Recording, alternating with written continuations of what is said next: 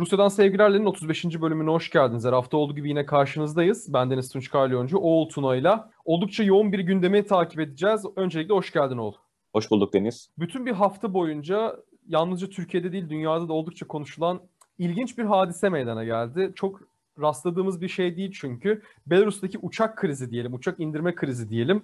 Yunanistan'dan kalkan ve Litvanya'ya giden uçak Minsk'e indirildi. Daha sonrasında Roman Protasevich sevgilisiyle birlikte gözaltına alındı. Kendisi bir muhalif gazeteci ama onunla da ilgili oldukça farklı iddialar, haberler mevcut.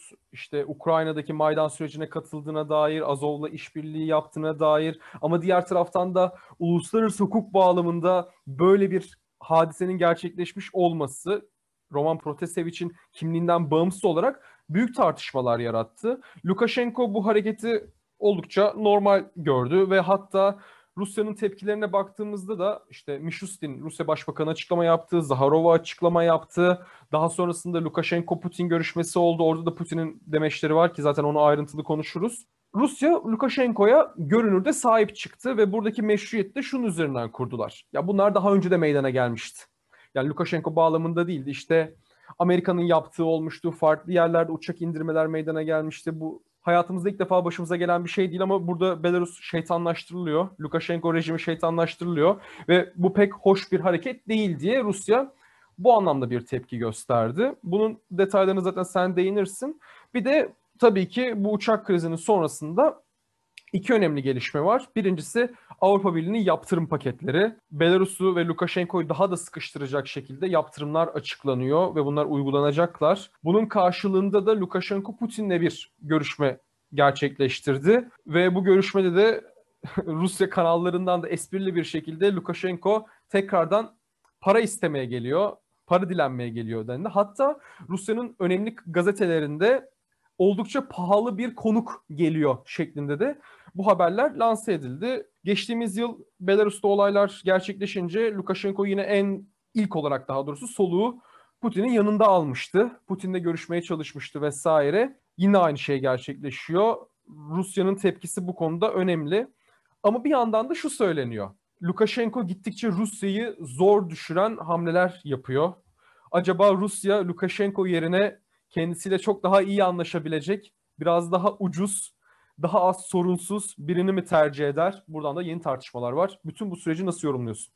Belarus aslında bugün bu kaydı yaptığımız sırada tam bir yıldır dünya ve Avrupa gündeminin e, en önemli ne diyelim ayaklarından birini oluşturuyor.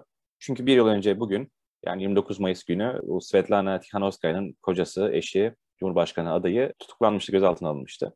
Daha sonra işte Ağustos ayında yaşanan süreci zaten takip ettik. Ve bizim karşımıza şöyle bir dayatma çıkıyor genel olarak. Biz derken tabii burada işte Avrasya coğrafyası üzerine çalışanları veya işte siyaset bilimcileri veya dünya gündemi takip edenleri kastediyorum. Ee, ya işte bizdensin ya Lukashenko'dansın, Belarus'tan yanasın ya da e, ona karşısın, küreselcisin, işte şusun busun. E, halbuki e, işte Lukashenko'ya bir sürü övgü içeren, Belarus'a bir sürü güzelleme, Belarus değil tabii, Belarus hükümetine, Belarus e, iktidarına övgü içeren bir sürü haber gördük son bir haftada. Bir sürü yayın gördük. Fakat e, bu insanlar Lukashenko'yu bir sanki komünist lider, bir sosyalist lider, bütün küreselcilerin, e, Batı'nın azılı düşmanı gibi lanse ederken Lukashenko'nın Hitler'i e, güçlü lider olarak övdüğünü göz ardı ediyorlar. Komünizme, sosyalizme aykırı uygulamalarını, 90'lardan bu yana yaptıklarını göz ardı ediyorlar. Ve bu tabii çok eksik bir tablo ortaya çıkarıyor Lukashenko ile ilgili, Belarus'la ilgili. Bu son yaşanan olay e, tabii ki her devletin kendi vatandaşlarını e, kendisinin suçlu olarak gördüğü insanları ne diyelim kovuşturma ödevi veya hakkı herhalde vardır. İşte uluslararası hukuk kurallarınca tanınan tabii. Belarus iktidarı bunu yapmış olabilir. E, nitekim işte farklı anlaşmalı ülkelerde senin de bahsettiğin örnekler tarihte var olmak üzere devletler diğer ülkelerde operasyonlar düzenleyebiliyor. İşte bunların çoğu zaman ifrata vardığını da görüyoruz, suikastler vesaire. Ama ortada bir korsanlık hareketi var yani resmen adam değil mi? E, ihbarla beraber uçağı indirtiyor. İşte savaş uçaklarının kullanıldığına dair iddialardan başta söylenmişti. Uzatmayalım. Avrupa'nın gündeminde böyle bir skandal patlıyor. İşte Ryanair ile ilgili bir sürü espriler de yapıldı o dönem. E, Ryanair işte bilen biliyor oturduğunuz bir santimetre kareden bile sizden ek talep isteyen bir havayolu şirketi. Bundan sonra Belarus otoriteleri tarafından yakalanmamak için de ek talep isteyecek gibi espriler vardı. Uzatmayalım. Bu gazeteci denen kişinin çünkü bunun aslında gazeteci olmadığına dair senin bahsettiğin iddialar var. Bir sürü yayın çıktı. Bunların bir kısmı doğru olabilir. Unutmayalım ki Slav ülkelerinin büyük çoğunluğunda Rusya ve Belarus'ta dahil olmak üzere maalesef böyle neonazi örgütlenmeleri, faşist, aşırı sağcı örgütlenmeleri e, revaçta. Bunu zaten biz e, uzun zamandır özellikle Ukrayna ekseninde Ukrayna'daki neonazileri e, anlatırken, işlerken e, hep e, bahsediyoruz, altını çiziyoruz bu mevzunun. E, fakat dediğimiz gibi, senin de bahsettiğin gibi bu bir uluslararası hukuk meselesi artık yani korsanlık meselesi. Elbette ortada şöyle bir durum çıkıyor e, ve muhtemelen Lukashenko'yu savunanlar da en azından Türkiye'de ya da diğer ülkelerde var olan çifte standartları eleştiriyorlar. Yani Belarus bunu yaparken işte Avrupa'nın cidden e, hiç beklenmedik aşırı bir e, yaptırımına maruz kaldı. E, ama öte tarafta Avrupa Birliği'nin ya da işte Amerika Birleşik Devletleri'nin dost rejimleri, dost otoriter rejimleri e, hiçbir şeye uğramadan yani Türkiye'de adam kesiyorlar değil mi? E, başka başka yerlerde başka şeyler yapıyorlar. Tabii bu eleştirilmeli ama e, sanıyorum ki bu gazetecinin kimin üzerinden de çok büyük saptırmalar yapılıyor. Ee, ben de son sözümü şöyle söyleyeyim. Ee, senin bahsettiğin gibi Rusya'dan hep e, kollayıcı tepkiler geldi. Ee, fakat diğer bir önemli başlık aslında Türkiye'nin tepkisiydi. Yani ya da Türkiye'nin tepkisizliğiydi. İki gün önce NATO e, üyeleri e, Belarus'a karşı bir kınama mesajı yayınlamak üzere toplandılar. Fakat öncelikle bir içeriden bir diplomat, sanırım Reuters'aydı ya da başka bir ajansa, Türkiye'nin mesajın sertliğini düşürdüğünü, mesajı yumuşatmaya çalıştığına dair açıklamalarda bulundu. E, bu tabii gündemi bayağı sarstı, bayağı tartışma yarattı. Türkiye-Belarus ilişkilerine dair, Erdoğan rejiminin e, niteliğine dair.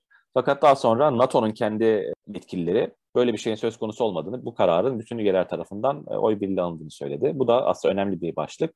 Uzatmayalım. Benim kendi görüşüm de senin altına çizdiğin, yani ifade görüşleri aktarırken altını çizdiğin, Lukashenko'nun gitgide Rusya için çok masraflı bir e, isim haline geldiği, cidden her krizde e, sanki Moskova, Kremlin onun arkasını toplayacak gibi e, hamleler yapıyor. Tabii biz de Belarus meselesini izlemeye devam ediyoruz. Buradan o zaman Türkiye'yi de ilgilendiren açıklamalara gelelim. Çünkü üst üste geldi aslında. 1944 yılındaki geçtiğimiz günlerdeydi zaten yıl dönümü. Kırım Tatarlarının sürgünüyle işte 1864'te Çerkezlerin sürgün edilmesi hikayesi üzerinden Türkiye Dışişleri Bakanlığı'nın zaten hem Ukrayna meselesinde hem Çerkesler meselesinde nasıl bir tutum izlediğini az çok biliyoruz. Ama geçtiğimiz ayları da birlikte toparladığımız zaman Türkiye-Rusya ilişkilerinde bu demeçlerin, hareketlerin, yeni ilişkiler ağının mesela işte bayraktarlar üzerinden turist meselesi, Sputnik aşısı üzerinden, S-400'ler üzerinden bir sürü dolan başlı alan var ve bu dolan başlı alanlarda da son olarak bu demeçler meydana geldi. Demeçler neydi? Zaharova'nın açıklaması, Putin'in açıklaması. Sen zaten daha detaylı bahsedeceksindir. Ve aynı zamanda Lavrov'un açıklamaları. Ve üçünü topladığımız zaman Rusya tarihsel olaylar üzerinden kendisine bir anlamda ne diyelim baskı yapıldığını mı düşünüyor? Biraz daha sindirilmeye çalışıldığını mı düşünüyor? Ya da çok bu açıklamaları çok ofansif mi alıyor bilmiyoruz ama sonuç itibariyle öyle aldığını kabul ederek oldukça üçünden de sert açıklamalar geldi. Ve Türkiye üzerinden de Türkiye Dışişleri Bakanlığı böyle açıklamalar yapmaktan vazgeçsin. Bu açıklamaları yapmaya devam ederlerse biz de onların içlerindeki bazı meselelerin altını oymaya ya da bunlar üzerinden bir şeyler söylemeye, düşünmeye başlarız şeklinde tehditkar sayılabilecek, tehdit olmasa bile uyarı niteliğinde olan mesajlar ardı ardına farklı üst düzey yöneticilerden gelmiş oldu. Ne söylüyorsun? Hatta bununla ilgili de bir yazı kaleme aldın. Evet, e, o da 2-3 gün önce yayınlandı. E, isteyen varsa okuyabilir daha detaylı olarak. Aslında Kremlin'den beklenmemiş sertlikte açıklamalar bunlar. Türkiye işte 2014'ten bu yana Kırım'ı zaten Kırım işgalini e, Türk otoritelerinin lafına göre, e, ifadesine göre Kırım'ın işgalini tanımadığını, bu gayrimeşru ilhakın hiçbir zaman tanınmayacağını, Türkiye'nin işte Kırım Tatar soydaşlarıyla daha sonra senin bu son mesajı tabii Çerkeslere de gönderme var. Bu akraba halkların haklarını koruyacağına dair bir açıklama geldi. Buna yönelik ilk direkt tepki Zaharova'dan 21 Mayıs'ta. Zaharova çok sert konuştu cidden. Tabii e, kendi açılarından meşru bir açıklama yaptı. Dedi ki işte senin de bahsettiğin gibi Kırım e, Tatarların hakları Rusya tarafından korunmaktadır. İşte bir sürü yayından örnek veriyor, bir sürü eğitim hakkından vesaire örnek vermiş uzun uzun cevabında. Ve daha sonra e, Türkiye'ye kendi içindeki etnik sıkıntıları 10 yıllar öncesine kadar devam eden bir ülke olarak başka azınlıkların haklarının koruyucusu olamayacağını söylüyor Türkiye'nin. Burada tabii Çerkeslere örnek vermiş. İşte Çerkeslerin dili diyor işte birkaç, birkaç on yıl öncesine kadar yasaktı. Yayın yapılamıyordu ama şimdi kalkıp size ders veriyorsunuz diyor. Ve nihayetinde de eğer Türkiye bu hareketlerin devam ederse biz de maalesef Türkiye'nin içindeki benzer sıkıntılara yani işte Kürt sorununa veya başka sorunlara, başka e, azınlık meselelerine müdahale ederiz. Ama işte Ankara'daki mevkidaşlarımız, meslektaşlarımız e, bizi bu çizgiye itmeyip bunu hani ortak bir şekilde e, çözelim, üstüne örtelim tarzı tatlıya bağlamaya çalışan bir mesaj. Bu hala tabii Türk Dışişleri tarafından cevapsız bırakıldı. Yani buna bir karşılık verilmedi, göz ardı edildi herhalde. E, fakat bundan bir gün önce Putin'in bir açıklaması vardı 20 Mayıs'ta. Aslında konudan tamamen bağımsız olarak Putin diyor ki işte ülkemizin topraklarına göz dikenin dişlerini kırarız. Ülkemizden işte parça koparmaya çalışan dişlerini kırarız. Buradaki açıklamalarsa e, kendi konteksti içinde Rusya'nın Sibirya'daki doğal kaynaklarının tamamına sahip olmasına haksız olduğunu ileri süren e, ya da ileri sürdüğü iddia edilen Batılılara bir cevap verdiği. Aynı şekilde işte uzmanlar tarafından da ayrıca Çin'e bir mesaj, Çin'e bir gözdağı e, verdiği şekilde yorumlandı. Fakat genel çerçeveye bakınca yani Kırım Tatar meselesi, Kafkaslardaki işte Çerkes azınlıklar ve bunun tarihi ne diyelim uzantıları meselesi göz önüne alınınca aslında Türkiye'de bir mesaj olarak okunlanması doğru. Son olarak da Lavrov'un açıklaması 24 Mayıs'ta geldi. E, bu bir röportajdan alınmış bir pasajı var Lavrov'un Türkiye'ye dair. Argument diye ufaktı sitesine verdiği. Orada da e, Ankara'yı uyarıyor. Yani diyor ki Türk meslektaşlarımızı uyarıyoruz. E, Kırım'daki, Ukrayna'daki meseleyi iyi analiz etmeleri lazım. Burada işte Kiev'in militarist e, duygularını, militarist e, teşebbüslerini eğer teşvik ederlerse, beslerlerse hani gardınızı alın diyor yani özetle. Fakat o da Zahara gibi, Zaharova gibi tatlıya bağlamaya çalışıyor. Yani bizim kırmızı çizgilerimiz var dikkat edin. Ee, işte Karabağ'da, Suriye'de partnerliğimizi korumaya çalışıyoruz. Hani bu, bu şeyi bozmayalım demeye getiriyor Lavrov. Ee, şimdi bunlar hani e, birbiriyle çok ilişkili açıklamalar. Göz ardı edilemez cidden. Türkiye'nin dış politikasını düşündüğümüz zaman pek çok pahalıya mal olmuş şeylerle karşılaştık son dönemde. İşte bu turizm kısıtlaması, uçuşların askıya alınması, Ukrayna'ya verilen destek üzerinden. 2015'te yaşanan uçak krizi zaten yani dün gibi akıllarda ve onun etkileri. Bu sebeple e, açıklamaların herhalde tonuna dikkat edilmesi ya da böyle açıklamalar yapılacaksa ki Türkiye'nin kendi çıkarları açısından doğru açıklamalar. Yani bunun altını doldurmak, buna karşı kendi güvence altına almak lazım maddi olarak, ekonomik olarak. Diğer ittifakları sağlamlaştırmak lazım. Ama ortada böyle şeyler olmayınca bu açıklamalar havada kalıyor. E, ve son bir şey olarak şuna not düşelim. Yine hep biz hani programda işte Ermeni dezenformasyon kanallarından, Rus Telegram kanallarından dem vururuz. Kaynak olarak kullanıyoruz çünkü. Takip ediyoruz. Son zamanlarda Rus basınında e, Türkiye'nin pan-Türkist, Turancı bir e, politika izlediğine dair çok fazla yayın çıkmaya başladı.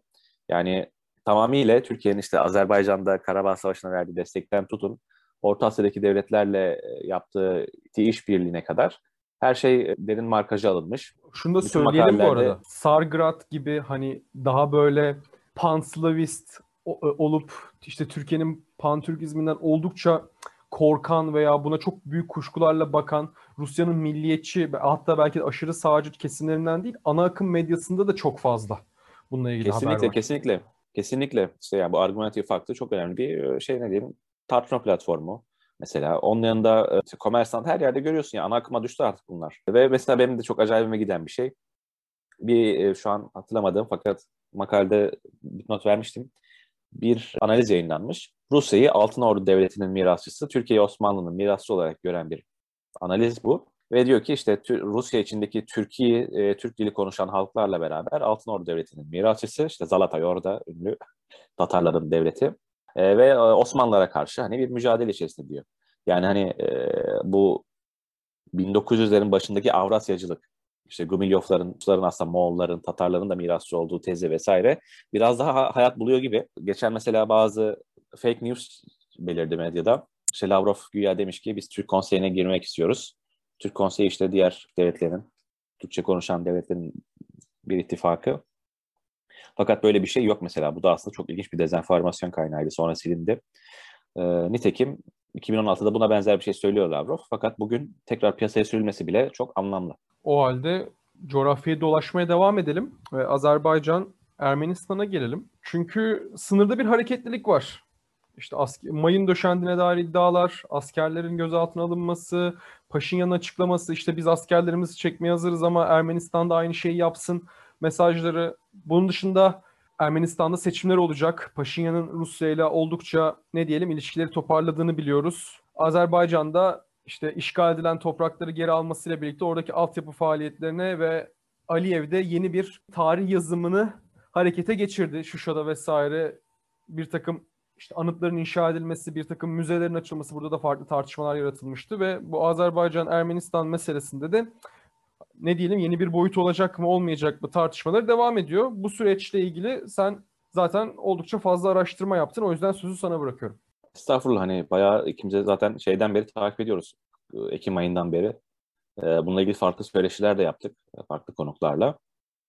Fakat durum şu an cidden e, Ekim ayındaki gibi, Eylül'ün sonundaki gibi aslında çok sıcak, hareketli. Tabii burada yani şey çok önemli. Bütün bu kızıştırmanın, askeri hareketliliğin gerisinde Aliyev ve Putin neler yaşanıp bitiyor mesela. E, çünkü unutmayalım 20 Haziran'da yani bundan işte 22-23 gün sonra e, Ermenistan'da seçimler düzenlenecek. Ve şu an e, askeri hareketliliğin artması, işte 6 tane Ermeni askeri şey sınırda sınırı aştığı iddia edilerek esir alınıyor. Bunun yanı sıra e, Ermenistan tarafı bir Ermeni askerinin öldürüldüğünü iddia etti. Fakat bu tabii ki Azerbaycan tarafından henüz yani e, doğrulanmadı. Bunun gibi bütün e, gerilimi artırıcı iddialar Ermenistan'a sıkıştırmaya ve e, yani Allah muhafaza Paşinyan gibi e, pasif kalmış bir figür yerine e, cidden kartal, e, intikamcı, revanşist bir e, iktidarın gelmesine bile sebep olabilir. Ve bu Kafkasya'da şu an sağlanan barışın Azerbaycan adına, Azerbaycan lehine olduğu e, görülen durumun tersine dönmesine yol açabilir. Bu sebeple e, bu savaşın yani şu anki gerilimin, krizin iyi analiz edilmesi gerekiyor. Buna dikkat çekmek gerekiyor. Fakat görünen o ki işte Twitter'da, sosyal medyadaki videolar üzerinden takip ettiğimiz şekilde e, askerlerin birbirine sataşmaları, işte çatışmaları artık e, vakaya adiyet haline dönmüş. Bunlar çok tehlikeli şeyler tabii bölgede barışın korunması adına. Ve unutmayalım ki buradaki barışın çıkarına olan kuvvetler var. Yani bundan Türkiye'de yararlanabilirdi. Azerbaycan'da, Ermenistan'da yararlanabilirdi. Fakat belli ki yararlanılması istemeyen bazı mihraklar var. Yani dış güçler burada da devrede. Eğer akıllı olmazsanız zaten dış güçler her yerde devrededir.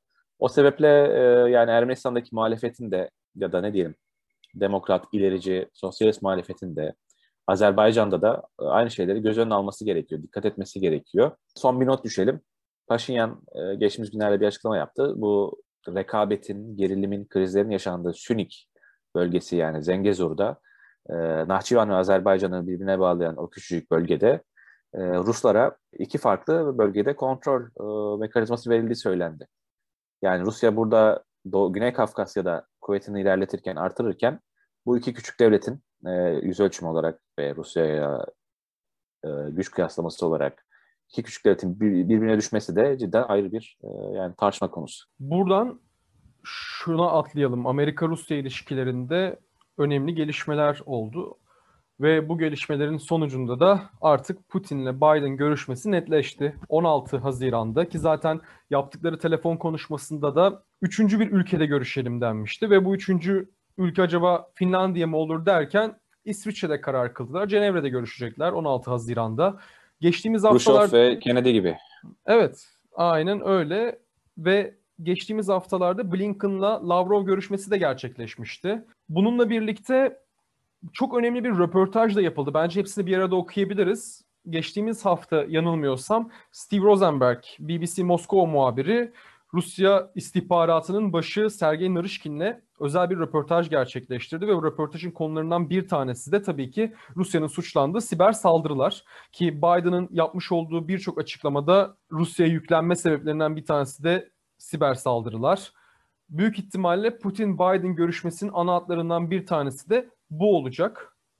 Yalnızca bu değil, konuşacakları bence çok fazla mesele var ve Biden göreve geldikten sonra yaşananları da birazcık özetlersek kendi, kendi içimizde işte katil demecini düşünelim. Sonrasında Biden'ın uçaktan uçağa giderken merdivenlerden yalpalayıp düşmesi, sonra Putin'in açıklamaları, işte karşılıklı gelişen sert demeçler, Çin, Rusya, Amerika üçgeni hepsini toparladığımız zaman dünyanın büyük ihtimalle gözü gerçekten de 16 Haziran'daki görüşmede olacak. Lavrov'un zaten açıklamasında dünyanın çok fazla üzerinde durdu. Daha doğrusu her şeyin bir anlamda iyi olabilmesinin koşullarından bir tanesi Rusya ile Amerika'nın aslında ilişkilerin nasıl gerçekleşeceği. Artık soğuk savaştaki gibi tabii ki belirleyici Rusya olmuyor. Daha çok Çin oluyor ama hala Rusya'nın Amerika ile olan ilişkileri dünyanın geri kalanında da farklı depremler veya farklı ilişkiler ağı yaratabilecek düzeyde gelişiyor. O yüzden bizim de tabii ki gözümüz kulağımız 16 Haziran'daki bu görüşmede olacak. Bir şey çıkar mı çıkmaz mı? Aslında bir takım yazılarda ben çok fazla heveslenmemek gerektiğini okudum. Bu görüşmeden çok net bir değişim yaşanacak mı diye soracak olursak hayır. Çünkü Biden zaten dış politikasını bir anlamda Rusya, Çin ikisini birlikte merkeze alarak ve Rusya üzerine biraz daha giderek kurgulamıştı. Bundan vazgeçebilecek kadar Rusya kendisini geri çeker mi? Büyük ihtimalle çekmeyecektir. Putin de bir anlamda gelmeye çalışacaktır ama en azından suları bir anlamda yavaşlatacak, akıntıyı biraz kesecek. Çünkü geçtiğimiz aylarda savaştan bahsediyorduk. Yani Ukrayna üzerinden bir savaş çıkabilir mi diyorduk. Onu atlattık. Şimdi bu e, bu görüşmeyle birlikte belki de biraz daha rahatlayabiliriz dünya kamuoyu olarak. Cenevre olmasak bile bize İstanbul'dan, e, bilgisayarlarımızdan, YouTube'dan belki değil mi takip ederiz. Yani bence ederiz. Ben, eğer kayda değer bir şey olursa da bununla ilgili programda yaparız herhalde. Evet, evet. O zaman son meselemize geçelim. Çünkü Levada yani Rusya'nın bağımsız araştırma kuruluşlarından Levada'nın önemli çalışmaları var. Önce ben kendi aktardığım çalışmadan bahsedeyim. Sonra sen Putin'in popülaritesiyle alakalı olan çalışmadan bahset. Çünkü şöyle bir mesele var.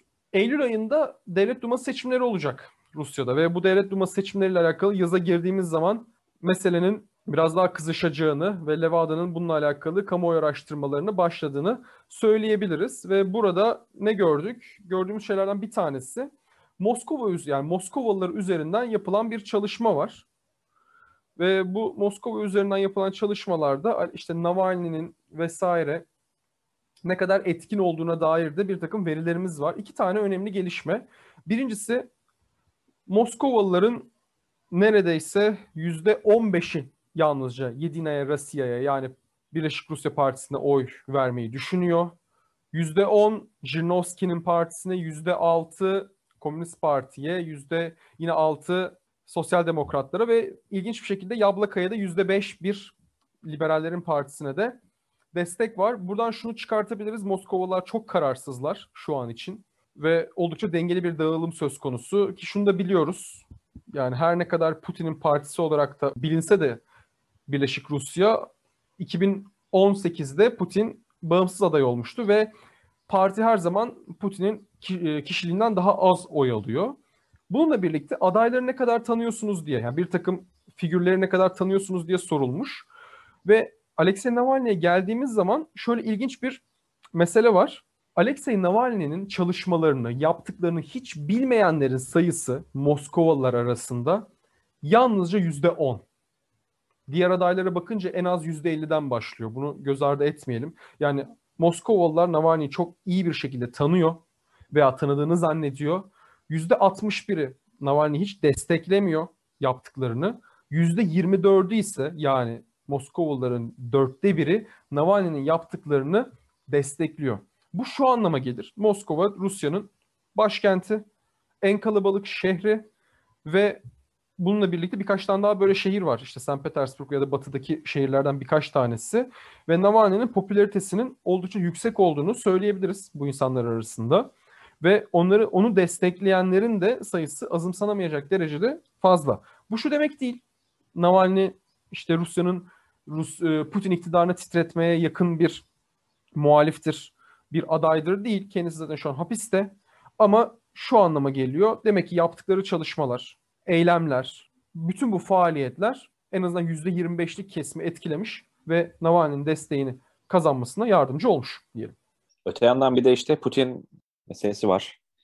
E, bu figürlere, bütün e, Rusya, Rusya siyasetine damgasına vuran figürlere duyulan güven veya destek gibi e, veriler var. E, Levada'nın her ay yayınladığı. Burada görüyoruz ki Putin'e Mayıs 2021'de verilen destek %33'e düşmüş. E, ama önceki ayda %34'müş yani çok büyük bir devasa düşüş yok. E, bu da tabii çok beklenmedik ya da müthiş bir sürpriz değil. Şunu belirtelim tam bir yıl önce e, aynı oran mesela %25 yani Covid krizinin tam zirve noktası, işte ekonominin en kötü hali vesaire. Yani Putin e, her şeye rağmen yükselişini sürdürüyor. Ama Navalny ile alakalı ilginç mesele var. Navalny'nin işte Ocak ayında %5'lik oranda Rus halkından destek aldığı bir e, kendisinin kendi popülaritesinin zirvesini görmüştü. Şu anda ise geçtiğimiz aya göre 2 puan düşerek %2 oranında destek alıyor. Yani bu tabii Navalny'nin e, son skandalları, işte hapishanede yaşadıkları, e, açlık oruçları vesaire hep bunları tar- tartıştık. E, geçtiğimiz aylarda damgasını vurdu. Ama buna rağmen aslında siyaseten bir ağırlığının olmadığını en azından bu araştırma sonuçlarına göre görüyoruz. Bir de bunun yanı sıra yani Putin'in, devlet başkanının görev onayı anketi var. Burada da e, geçtiğimiz aydan bugüne 2 puan artarak 167'ye ulaşmış. Yani aslında ortada çok büyük e, bir ne diyelim ikilem var. Bir yandan Putin'e duyulan güven %2 puan olsa bile azalıyor, %1 puan olsa bile azalıyor %30'larda, %34 oranında. Ama öte yandan e, devlet başkanı olarak, yönetici olarak %67 seviyesinde e, halktan destek görüyor. E, son olarak e, belki hani ilginç bir Türkiye açısından veri. Levada şeyi de araştırmış. Bu Türkiye uçuşların askıya alınması meselesini de e, sormuş anket kitlesine. Ve buna göre Rusların %49'u Türkiye ile uçuşların askıya almasını destekliyor. Yani ilginç bir veri. E, çünkü herkes şeyden, bizim Rus medyasından gördüğümüz e, bu uçuşların askıya alınmasının sebebinin Covid değil de Ukrayna veya Kırım krizi olduğunu biliyorlar. Tekrar ilk konumuza dönersek. Sadece %34'lük kesim bu karara karşı. %17'lik kısımsa hani yani cevap vermek zor diye geçiştirmiş. O halde Rusya'dan Sevgilerlerin 35. bölümünde bu şekilde kapatabiliriz. Gelecek hafta bir konukla devam edeceğiz ve 36. bölümümüzü böyle kaydedeceğiz. Şimdi kendinize iyi bakın diyoruz. Hoşçakalın diyoruz.